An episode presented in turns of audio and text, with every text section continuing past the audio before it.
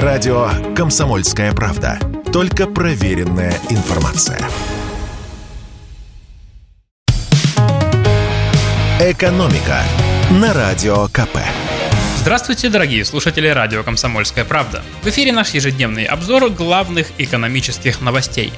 И давайте сегодня поговорим про зеркало нашей экономики, про российский автопром. Помните такой философский анекдот про советских инженеров, которые пытались собрать то автомобиль, то детскую коляску, а получался все равно автомат Калашникова? Что-то похожее сейчас как раз намечается в Ижевске. Я уже вам рассказывал про ситуацию в столице Удмуртии. Напомню, работникам местного автозавода «Лада» Ижевск предлагают от 5 до 7 среднемесячных зарплат, лишь бы те поскорее уволились. На этом предприятии собирали машину «Лада Веста», но производство уже 5 месяцев стоит. Нет комплектующих из-за границы. И вот история получила продолжение. На автозавод приехали глава Удмуртии Александр Бричалов и президент АвтоВАЗа Максим Соколов. Они встретились с работниками и объявили им три новости. Первое. Выпускать «Лада Веста» в Ижевске не будут. Производство этой модели переносится в Тольятти. Второе. Завод в Ижевске не закрывается. И более того, по планам руководства, уже в следующем году там будут выпускать первый российский электромобиль Lada E Largus. Мы поговорили с автоэкспертом Игорем Маржаретто, который только что вернулся с Ижевского автозавода. И он рассказал, что в сборочном цехе ему показали концепт нового электромобиля. Внешне почти никаких изменений, только вместо рычага коробки передач – джойстик, и немного изменена приборная панель. На нее выводится индикатор уровня заряда аккумулятора. По словам эксперта, Largus вообще-то удобен тем, что требует минимальных переделок для превращения в электромобиль.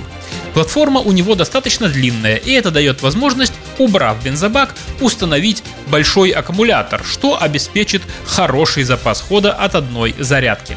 У пассажирской версии автомобиля запас хода составит до 400 километров от одной зарядки, а у коммерческого фургона до 250 километров.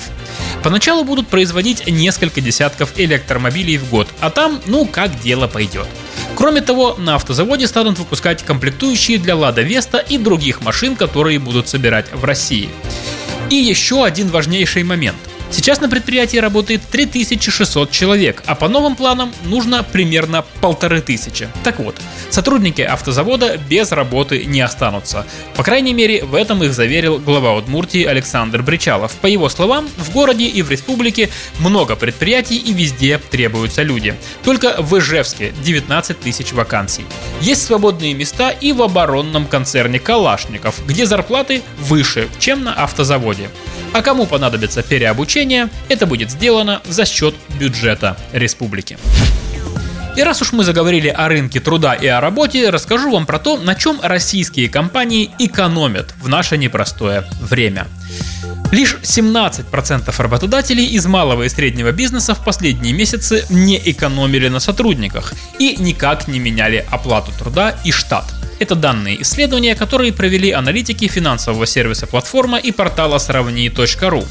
Исследование показало, что с февраля многие небольшие компании перешли в режим экономии, а главные способы это сделать – это либо сократить премии сотрудникам, либо вообще уволить часть персонала. Вот как и на чем экономит сейчас российский бизнес.